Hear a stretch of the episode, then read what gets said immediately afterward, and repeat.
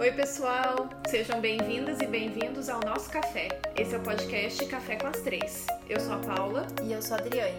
E hoje não temos o Eu Sou a Tati.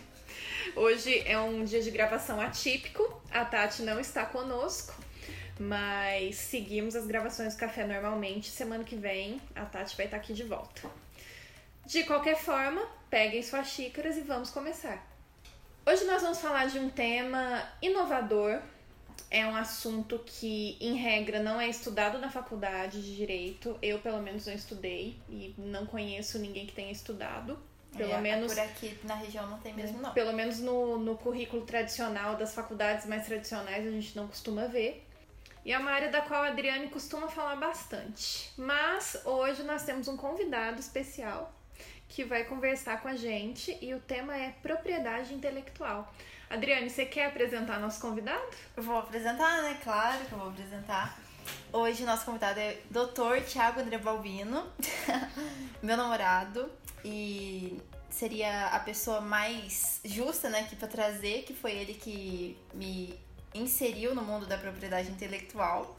Quem Quando... ouviu o seu episódio sobre Fashion Law sabe, sabe disso, né? que tem relação, que o Fashion Law tem relação com propriedade intelectual, né? Que eu disse que é um, é um ramo. Mas hoje a gente não vai falar sobre Fashion Law. Hoje a gente vai falar somente sobre propriedade intelectual. Então, hoje o tema é só para você, Thiago. Queria que você se apresentasse um pouquinho para os nossos ouvintes. Quem é você? Quando você se formou? Desde quando você atua com essa área? Maravilha. Então, vamos lá. É, eu me formei na Faculdade de Direito do Sul de Minas, né, no final do ano de 2018, com você, inclusive, né? ressaltar isso. e... Ai, gente, tô achando fofo esse episódio de casal. tá, vai, interrompe o raciocínio. Ah, pode continuar. Pode continuar. é que tô achando fofo, gente. então, né? eu sou advogado, atuo na área do direito empresarial Estou é, encerrando agora a minha especialização em Direito Empresarial pela FGV São Paulo. É, vou começar uma nova pós, não sei ainda se vai ser em, em, Propriedade Intelectual ou em Direito Societário, são as duas áreas que eu mais gosto de trabalhar. E eu comecei a trabalhar com propriedade intelectual ainda no último ano da faculdade, quando montei o meu escritório, minha, era uma agência de propriedade intelectual, no, no quarto período, e desde então eu tenho trabalhado com isso. No início eu trabalhava é, ainda em um escritório de advocacia tradicional aqui, na, aqui em Pouso Alegre. E depois que eu percebi que é, a área de PI era uma área muito promissora e que poderia render muitos frutos para mim na carreira, eu resolvi me, de, me dedicar exclusivamente full time nessa área, que é uma das áreas mais incríveis hoje no mundo do direito, na minha opinião. Na minha também. Tiago, e conta pra gente um pouquinho sobre a área. O, explica pro pessoal o que, que é a propriedade intelectual, o que, que abrange. Certo, vamos lá então. A propriedade intelectual é uma área do direito que trabalha com a proteção de ativos intangíveis. Né? A gente trabalha ali com uma série de normas, um sistema jurídico feito para proteger obras intelectuais, direitos de propriedade industrial, que eu vou explicar isso com mais detalhe também então, é uma área do direito bastante ampla. Dentro, as pessoas pensam que é uma área específica, que não tem muito o que explorar, mas é uma área muito ampla que você tem profissionais de diversas áreas. Você tem engenheiros, você tem biólogos, médicos que atuam na área de propriedade intelectual também, é, inclusive advogados muito renomados, um dos maiores escritórios do Brasil. Hoje, muitos são da, dessa área de propriedade intelectual. Então, é uma área muito ampla. As pessoas acham que não são, mas é uma das áreas mais amplas né, dentro do direito de empresa. Então vamos lá. Então a propriedade intelectual ela se divide em duas principais vertentes. Nós temos algumas outras também, mas são duas as mais importantes, é, que é a propriedade industrial e o direito autoral, que são as duas áreas aí que estão dentro da propriedade intelectual. Então, PI na verdade é gênero na qual propriedade industrial é uma espécie e direito autoral é outra. Nós temos alguns outros institutos também dentro da propriedade intelectual que têm proteções sui generis, que nós costumamos dizer. Né?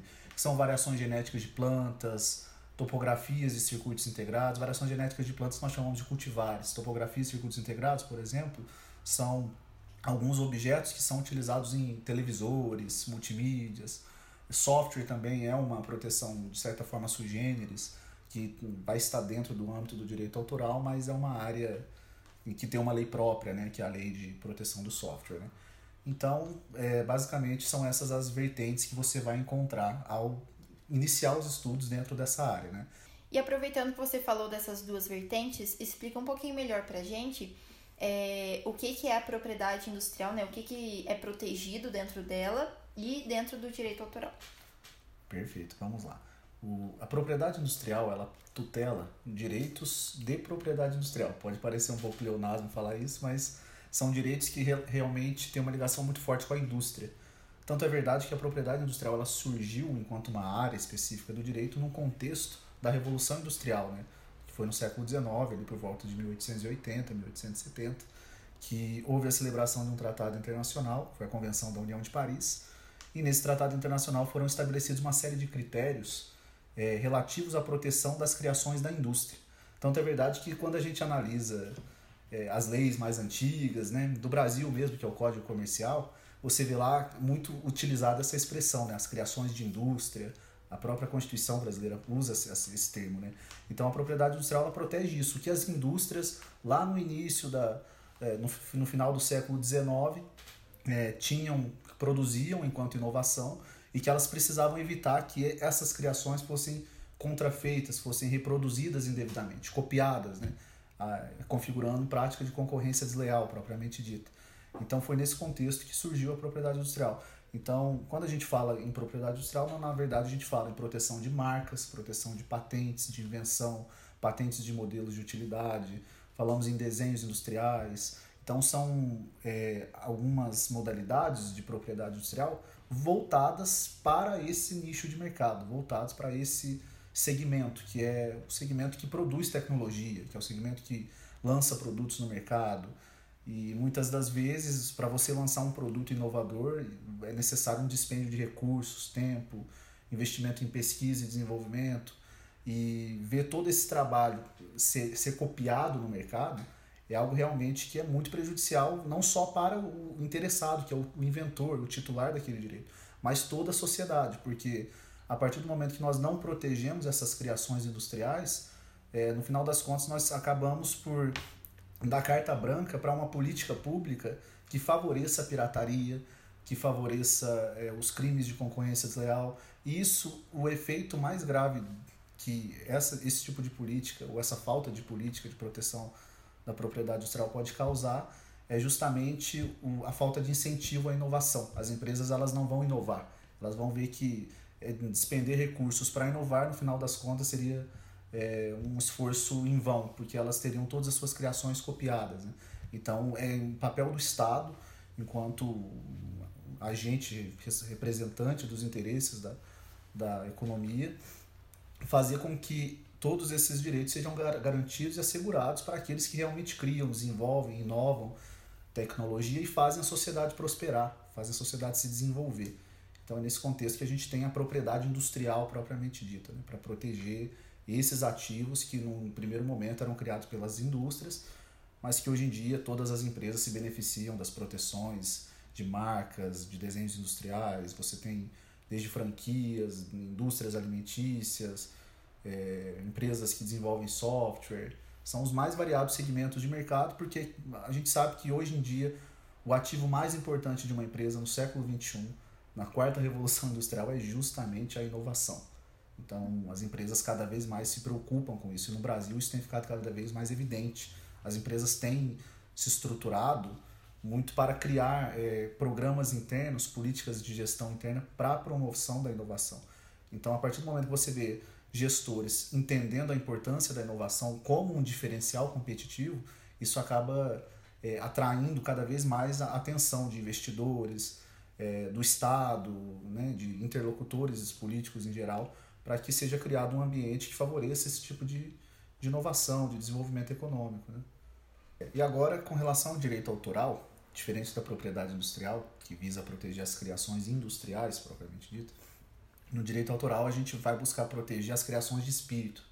São as obras artísticas, científicas, literárias, dramaturgias, obras de cinema, são as obras mesmo que não são suscetíveis de de exploração industrial, né, que é o, o, o, enfoque da propriedade industrial. A produção em escala, né? Isso, exatamente. Então, o direito autoral ele tem um viés é, diferente né, da propriedade industrial. Tanto é verdade que o direito autoral ele independe de registro. Você não necessariamente tem que registrar em algum órgão para que você tenha a proteção da exclusividade daí decorrente. Né? É, a própria lei de direitos autorais ela já estabelece que as obras elas é, gozam de proteção desde o momento da sua criação. Né? Então, é, é, bem diferente do sistema brasileiro de proteção da propriedade industrial, que necessariamente você precisa de um registro ou de uma concessão de uma patente, né?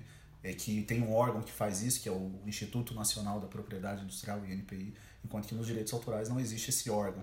Nós temos no Brasil a Biblioteca Nacional, que alguns artistas é, costumam utilizar, para certificar em que momento foi criada aquela obra. Então é, serve basicamente como uma certificação de tempo por uma entidade vinculada ao Estado. E isso pressupõe uma fé pública, né, por se tratar de um órgão vinculado ao governo.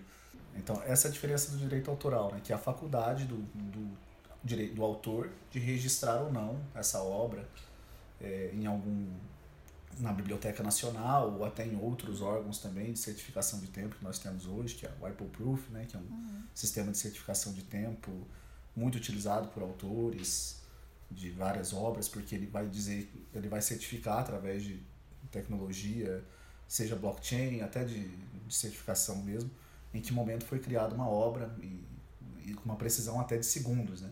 Isso traz muita segurança jurídica, o Poder Judiciário aceita isso como prova de anterioridade. Então, o direito autoral ele é mais flexível, vamos dizer assim, né? mais dinâmico até certo ponto. Então, basicamente, são essas as duas áreas assim mais importantes, talvez, as mais comum, comuns, perdão, as mais comuns no direito da propriedade intelectual. Me ocorreu, me ocorreu uma coisa aqui, uma questão. Se a gente for olhar só para um cenário Brasil, o Brasil é um país que tem, né, infelizmente, uma cultura de pirataria e até mesmo de. Até pelo fato também da gente não ser um, um, um país com, com viés empreendedor, né? Embora o empreendedorismo venha crescendo, isso não é uma coisa natural aqui se a gente for comparar com os Estados Unidos, por exemplo, que é né, o berço do, do empreendedorismo e, e tudo mais. É, quando a gente fala desse cenário brasileiro, comenta um pouquinho sobre o, o que, que são os maiores desafios da PI diante disso. Olha, esse tema é um tema bastante discutido hoje aqui no Brasil a questão da pirataria. O Brasil é um dos países mais afetados no mundo hoje pela pirataria, seja pirataria no setor da moda, né, no segmento da moda, isso é muito é, recorrente aqui no nosso país. É, pirataria de medicamentos, pirataria é, relacionada a produtos que de alguma forma utilizam tecnologia é, que tenha ligação com a, a, a biodiversidade brasileira. Então você tem muitas questões que são delicadas para se discutir nesse tema. E o Brasil é um país que sofre muito, as empresas brasileiras sofrem muito com pirataria. Infelizmente, é, isso acontece, existe um esforço cada vez maior dos órgãos de, de controle, né, da própria polícia, a Polícia Federal, a Receita Federal, para evitar, para coibir as práticas de concorrência desleal vinculadas à pirataria, que é um crime né, muito grave, porque ele prejudica não só o interessado, não só o titular do direito de propriedade industrial, mas toda a coletividade, é o consumidor que é prejudicado no final das contas, quando ele compra um produto falsificado, aquele produto é, pode gerar algum problema para a saúde dele, é um risco é, à própria integridade da pessoa, né? Então, é, são muitos problemas hoje que são enfrentados no Brasil em decorrência da pirataria. E, e um dos problemas também em relação à efetividade da, da tutela, do, do direito de propriedade industrial em casos de pirataria, é justamente a, a baixa severidade das penas, né? porque os crimes de propriedade industrial eles dificilmente implicam em, em, em penas privativas de liberdade para aquele que comete esse ilícito, diferente de países como os Estados Unidos, em que uma violação de uma patente muitas das vezes pode levar o contrafator à cadeia, pode ser preso por isso mesmo. Então, eles levam isso muito a sério. No Brasil, por uma política legislativa, isso ainda não é muito não é muito presente aqui na nossa cultura. Então, o Poder Judiciário tem uma certa dificuldade de compreender os institutos de propriedade intelectual que tutelam os direitos dos seus titulares em relação aos crimes de pirataria, né? porque são crimes mesmo que são, não são muito usuais em comparação com outros ilícitos, né? que são coibidos no Brasil pelo sistema de persecução penal nosso. Então a gente vê que ainda a cultura nossa em relação à pirataria ainda precisa amadurecer bastante. E não só do ponto de vista do Estado, mas também do empresariado. Os empresários precisam é, ter uma cultura em que eles não adquiram, adquiram produtos que sejam pirateados, que violem tecnologias de outras empresas, porque isso acaba corroborando né, para que todo esse, esse ciclo vicioso se mantenha. Né? Acho que é isso. Sim, o consumidor acha que ele vai sair no lucro é, alguém vai ter lucro e alguém vai ter prejuízo. Uhum. Se você paga por uma base ali, né, falando mais no, no âmbito feminino aqui, numa base é, pirata, você vai pagar mais barato, ok. Mas se você já parou para pensar por que, que a base original é tão cara, será que não é pra é, sopesar o prejuízo que ela teria? Será que não é para compensar esse prejuízo que ela tem porque sabe que você, consumidor, já vai comprar a, a base falsificada, aí depois você vai ter problemas, não vai saber, ou pode ser que alegue, ah, eu não sabia que era falsa. E isso já tem toda uma discussão também se se você comprou uma base por 30 reais e ela na verdade custava 200, não tem como você alegar desconhecimento. Então, o consumidor ele precisa ajudar o empresário também, né? Eu acho que acaba sendo uma ajuda mútua do, das duas partes. Um outro caso que eu achei interessante esses dias que eu vi num congresso sobre fashion law, é que até as marcas estão mudando um pouco a cultura delas. E queria ter a sua opinião sobre isso. O que, que você acha? Era o caso da Diesel. Ela sabe que tem muita roupa, né, dela, roupa, perfume, mas esse caso era especificamente no, no moletom, que é pirateado, né? E ela acabou desenvolvendo uma marca, eu não vou lembrar o nome certinho, eu acho que era Diesel que estava escrito é, e, e falando, não somos piratas, é a nossa marca. Só que ela vendia em locais, é, nessas feirinhas, né? Que a gente sabe que vende. Onde se encontraria pirataria. Sim. Então a pessoa passaria em frente à banquinha achando que era falso, né? Que era pirata. E compraria. Mas no site deles estava falando que eles tinham desenvolvido essa campanha, essa segunda marca e tudo mais. Mas você, Thiago, o que você pensa disso? Você acha que do ponto de vista do empresário isso é uma estratégia boa? Você acha que não, que não sofreria algum prejuízo, de certa forma, para a marca originária, né? para a marca real, em relação também à a, a questão de incentivo né? à pirataria? É, então essa questão é, relacionada à gestão de portfólio das marcas pelo empresário isso é uma decisão que é uma decisão que é conjunta, né? A gente sempre acredita que o, o empresário ele tem que sentar com o time do jurídico, o time do marketing, pra, antes de decidir de lançar uma marca nova, uma marca de produto, uma linha nova no mercado. Porque muitas das vezes você pode ter efeitos deletérios, né? Que são justamente nesses casos em que você lança uma marca e essa marca ela pode ser uma marca que vai prejudicar aquela sua marca anterior. Uma linha de produtos nova que pode, no final das contas, vulgarizar, né? Sua marca anterior. Então, é uma estratégia de gestão de portfólio que deve ser deliberada em conjunto entre o time do jurídico e o time do marketing, porque no final das contas as estratégias do empresário devem visar, obviamente, o um melhor posicionamento de seus produtos, a maximização dos seus lucros né? e, e o sucesso do seu negócio.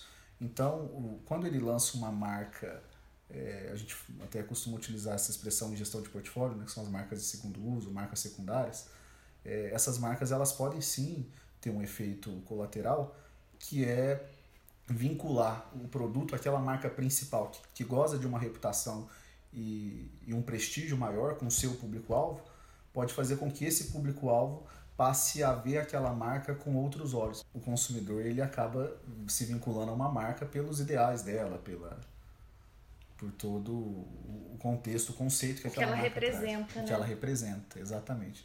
Então, se, a marca ela lança um, um, outro produto, uma nova linha, e, e acaba perdendo essa essência, muitas das vezes ela vai perder aquele público-alvo, aquele consumidor. Então, isso pode ter um efeito bastante ruim, né, do ponto de vista de marketing mesmo. Então, é uma decisão interdisciplinar que deve ser muito bem pensada pelo empresário, é, para que ele não sofra situações também que possam encorajar a concorrência desleal, porque se ele lança uma marca secundária para vender produtos a preço menor do que, o, do que o produto estampado pela marca principal dele, isso pode inclusive encorajar outros concorrentes a lançar marcas semelhantes. E isso de alguma forma poderia ter um efeito direto né, de vulgarizar aquele sinal marcado e a empresa acabar perdendo um certo grau de distintividade daquela marca. Então isso acaba sendo um ponto negativo. Então, acho que o empresário tem que pensar muito bem antes de fazer isso. Não, eu concordo com você também. Acho muito importante essa decisão ser tomada em conjunto. Mas agora só explicando aqui para vocês, né, que a gente deu uma volta gigantesca.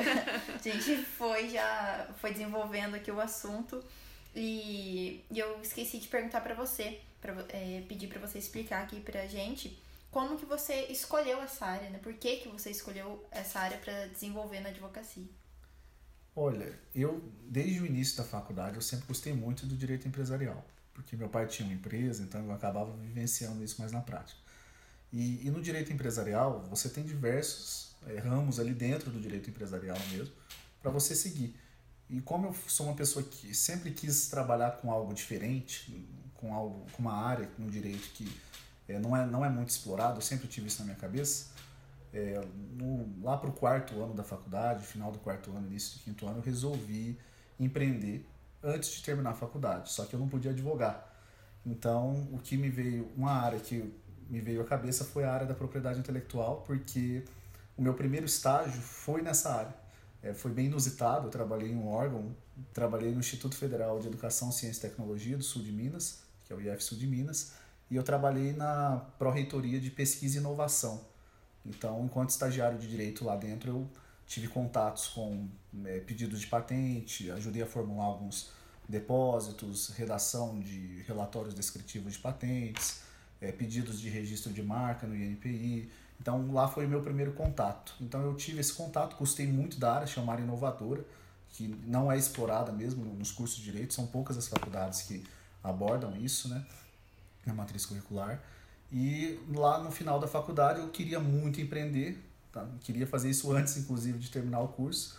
E eu vi que a propriedade intelectual era uma área interdisciplinar, que você não necessariamente precisa ser advogado para atuar nessa área sobretudo na área consultiva mesmo e, e, e, do, e do contencioso administrativo, que é feito no INPI.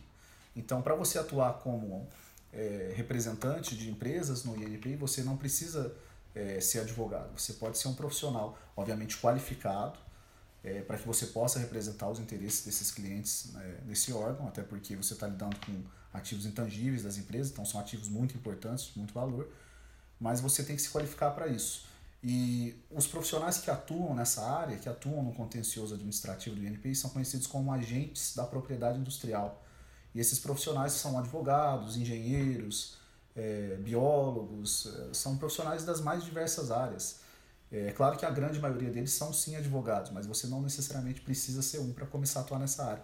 Então foi por esse motivo que, um ano antes de finalizar o curso de Direito, eu já resolvi montar o meu próprio negócio eu montei um escritório, um, um CNPJ, de, como agência de propriedade industrial, e comecei a atuar nessa área, atender empresas é, em registro de marca, comecei a atuar é, emitindo pareceres para algumas empresas que tinham interesse em depositar patentes também no INPI, proteger invenções.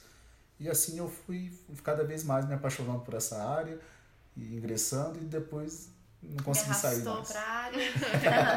porque ele me fez ter esse contato com a área em 2018 também, antes da gente formar. Me falava pra ir separando algumas especificações. Na, área, na hora eu achava que, que era a morte aquilo lá pra mim, né? Que eu não sabia nada. Mas aí hoje eu vejo que tem coisa pior, tem coisa mais difícil. Tiago, você comentou, né? Eu já tinha falado isso na introdução, você reforçou que não é uma área de atuação privativa de advogado. Então, conta um pouquinho é, como que é o dia a dia da atuação e o que, que seria a qualificação necessária para um profissional atuar. E o que, que você faz no dia a dia? Como é que, como é, que é a sua vida nessa área? Olha, na área da propriedade intelectual, uma coisa você pode ter certeza. Vai ser uma carreira absolutamente flexível e diversificada. Você tem uma atuação muito dinâmica. Então, para quem gosta de dinamismo, a área da propriedade intelectual é uma área que vai te trazer bastante dinamismo. Ou seja, você nunca vai fazer a mesma coisa mais de uma vez. Então, é, você um dia você está atendendo um inventor que ele vai querer é, conversar com você sobre uma máquina que ele inventou que ajuda a secar um café de uma forma mais eficiente. Ele quer saber se ele consegue proteger aquilo para ele lançar o produto no mercado. Então você, enquanto advogado, você vai ter que estudar questões muitas vezes técnicas, questões de engenharia mesmo. Então é muito desafiador. É, e no outro dia você vai atender uma empresa que quer criar um modelo de franquia e precisa registrar as marcas é, daquela, do seu negócio em diversos segmentos que ela atua, são as classes que a gente chama. Né? No outro dia você atende um, um profissional da área artística que ele quer é, proteger um, alguma criação, é, uma composição musical, uma obra científica, literária. Então são diversos os perfis dos clientes que você atende e dos mais diversificados ramos de atuação. Então você atende empresas de qualquer segmento, não existe uma limitação. É claro que existem alguns setores que demandam mais a propriedade intelectual, que é o setor industrial, o setor de franquias, setor de startups, mas é, é um setor que basicamente todas as empresas precisam. Você vai atender gente de, dos mais variados perfis, então é uma experiência muito rica, porque você aprende muito com isso, né? Você foge só do campo do direito, do jurídico propriamente dito. Você vai estudar questões que você nem imaginava que você ia estudar. Estudar uma rosca sem fim, estudar de uma máquina. Né? É porque estudar... acaba que você precisa entender o que é aquilo, né? Entender, Isso. se a gente está falando de uma tecnologia, por exemplo, você tem que entender o que é a tecnologia até para avaliar a viabilidade de, de proteção. De, de né? proteção daquilo ou não, né? Exatamente. Você mergulha junto com Sim. o empresário no negócio dele. Sim. Exatamente. E o que, que nós fazemos? No final das contas, o advogado de propriedade intelectual ele tem a responsabilidade de proteger e gerir os ativos intangíveis das empresas. E os ativos intangíveis são os diferenciais competitivos. Então, eu, eu gosto de falar que o advogado de PI ele protege diferenciais competitivos das empresas. Então, isso é muito importante, porque é o que a empresa mais tem que preservar no mercado que a gente vive hoje, um mercado extremamente competitivo, é justamente na inovação que as empresas se diferenciam e que conseguem se posicionar e ter sucesso no mercado. Então é uma área muito importante. Às vezes as pessoas acham que é, não conhecem, não dão tanta relevância, mas é uma das áreas mais importantes dentro de uma organização. Ou acha que é só uma marca para registrar. Uhum. Tem, Exatamente. tem muito mais coisa, é, né? é, às vezes o pessoal imagina que se restringe só a registro de marca quando sabe o que, que é, né, na verdade. É, não, eu tô falando da melhor das hipóteses. Quando o pessoal ainda tem consciência, ah, não, eu preciso registrar minha marca, mas acha que acaba ali, né? Uhum. Que é só aquilo. Exatamente. E aí tem todo um trabalho de gestão dessa marca para evitar que ela se vulgarize, para que você não, não tenha uma situação em que você vai ter que ir pro Poder Judiciário discutir a sua exclusividade e no Poder Judiciário você não consegue comprovar que a sua marca merece a exclusividade, que ela se vulgarizou, que o elemento é um elemento já utilizado amplamente naquele mercado, que a gente chama de elemento evocativo. Então são questões estratégicas que somente profissionais que atuam nessa área conseguem dar essa consultoria de qualidade, né? E às vezes até levantar alguns ativos principais da empresa, mas que o empresário não sabe. Às vezes ele é uma indústria, está desenvolvendo algo super inovador e acha que é só a marca que está importando Exatamente. ali, né? Então também. a gente acaba levantando outros pontos. É a, a famosa... gente, né? Eu, eu, o Thiago que é convidado. já tô falando no meio dele. É isso mesmo, é a questão da auditoria, auditoria legal em propriedade intelectual, né? Que é uma, a gente costuma falar que é o um mapeamento da inovação, né? Você chegar numa empresa, mapear os processos industriais dela, os processos de inovação, identificar quais são os produtos que têm cunho inovador e proteger isso da melhor forma possível, para que esse empresário não seja prejudicado no futuro, né? não tenha uma situação em que ele se sinta lesado por uma cópia indevida, por ato de concorrência desleal, por um ex-sócio, funcionário. E são situações que acontecem no dia a dia. A gente vê isso aqui no escritório, né? são muitas as vezes clientes que é, não preveniram quando deveriam prevenir, e aí eles têm que remediar. E para remediar é muito mais caro, né? Então, quando dá, quando né? consegue remediar, quando né? consegue remediar. Mas, bom, pra gente já encaminhar para o fim do nosso papo. Interessei, gostei da área, quero aprender sobre, quero me aprofundar, quero estudar isso. O que, que você recomenda? Desde curso, é, quais seriam os passos que você daria se você se você fosse mentorar hoje. alguém, sabe? Então, se você estivesse aprendendo hoje, o que, que você acha que o seu caminho foi correto? O que, que você teria feito diferente na, na sua jornada? Olha, eu, quando eu comecei, eu, uma das coisas mais importantes que tem que ser feito é você estudar e buscar é, estabelecer um mínimo de contato com pessoas ou escritórios que atuam nessa área. Né? Isso favorece bastante, ainda mais quando a gente fala é, de advogados, profissionais que estão no interior, porque é muito difícil escritórios especializados somente em propriedade intelectual. Isso é muito comum nas capitais. mas no interior é difícil de você conversar com profissionais que possam trocar experiência e, e para isso serve como um norte também para quem está começando agora, quem é iniciante nessa área. Então, o conselho que eu dou, estude, você tem que estudar bastante, que é uma área bastante específica mesmo. É claro que profissionais que gostam de direito empresarial tendem a ter mais facilidade, porque a lógica basicamente é a mesma, né? As leis, a lei de propriedade industrial, ela tem ali uma conotação muito voltada para o direito empresarial. Então, profissionais que já se identificam com essa área é, teriam mais facilidade, mas isso não significa que ninguém, de profissional que é da, de outra área, não possa atuar. Uhum. Basta se dedicar, basta estudar, com, buscar livros. É, tem muitos livros muito bons hoje no mercado. É, estuda aí um dos maiores doutrinadores da propriedade intelectual, que é o, o professor Gama Cerqueira. Ele tem diversas obras sobre propriedade industrial, obras que são conhecidas inclusive fora do Brasil. É, um, são muito materiais de muita qualidade para se começar a estudar nessa área. É, estudando mesmo, entrando ali no, no portal do INPI, é, estudando manual de marcas, manual de patentes, entendendo como que funciona tudo isso, é, fazendo pesquisas de anterioridade no INPI para ver como que funciona isso, é, estudando as classes, são questões práticas mesmo, é você pegar e fazer. É, foi assim que eu comecei. Eu já tinha tido uma experiência no estágio, no início da faculdade, mas depois eu me desliguei. E aí eu continuei depois estudando muito isso quando eu fui montar o negócio. Estudei bastante para começar a atuar nessa área e foi indo. A experiência mesmo vai te trazendo cada vez mais conhecimento, né? Então acho que o importante é a pessoa ter foco e, e buscar o conhecimento. Ele que é o caminho. Um outro ponto também que pode ser feito, é, eu não fiz isso no início, mas eu acho que eu deveria ter feito e hoje eu vejo a importância, é se filiar, de alguma forma, se fazer alguns cursos é, da pró das próprias entidades que atuam no segmento de propriedade intelectual. A gente tem a BPI, que é a Associação Brasileira da Propriedade Intelectual, a gente tem a BAP, que é a Associação dos Agentes da Propriedade Industrial. Então são entidades aí que é, promovem cursos, debates, disseminam os mais diversos assuntos relacionados à propriedade intelectual. Então é uma forma de você se inserir nesse nesse ecossistema, né? Então eu diria que é, isso ajuda muito. Você acaba se encontrando ali dentro com pessoas que atuam com isso também, né? É, você vai conseguindo aprimorar os seus conhecimentos na área, né?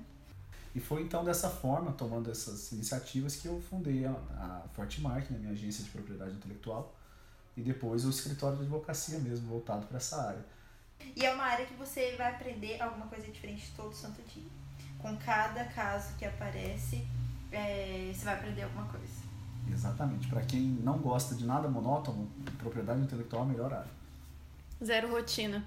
Zero rotina. Completamente. Eu tô com uma sensação de que a gente podia ter um episódio de 5 horas sobre esse tema.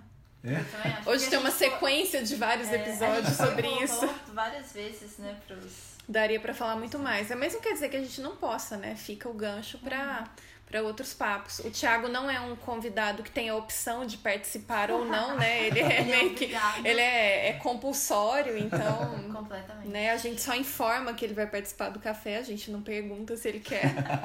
é intimado já. É, é intimado. No então. máximo é um, uma pergunta com a minha própria resposta. É. É um tema muito amplo, a gente pode, pode ter percebido isso, né? Difícil de você esgotar todos os aspectos da propriedade intelectual em uma conversa só. Daria pra gente passar uma semana conversando. Mas é isso, acho que é uma área bastante inovadora, bastante promissora e que encanta muita gente. Eu não conheço uma pessoa que tenha iniciado em propriedade intelectual e dito que não gostou, que é uma área realmente muito legal. Também não conheço, não. e quem quiser, quem tivesse interessado pelo tema, quiser aproveitar o papo, quer quiser aprofundar o papo, estamos à disposição. Manda uma mensagem pra gente no, no perfil do café, arroba café com as três. E eu agradeço a sua presença, meu amor.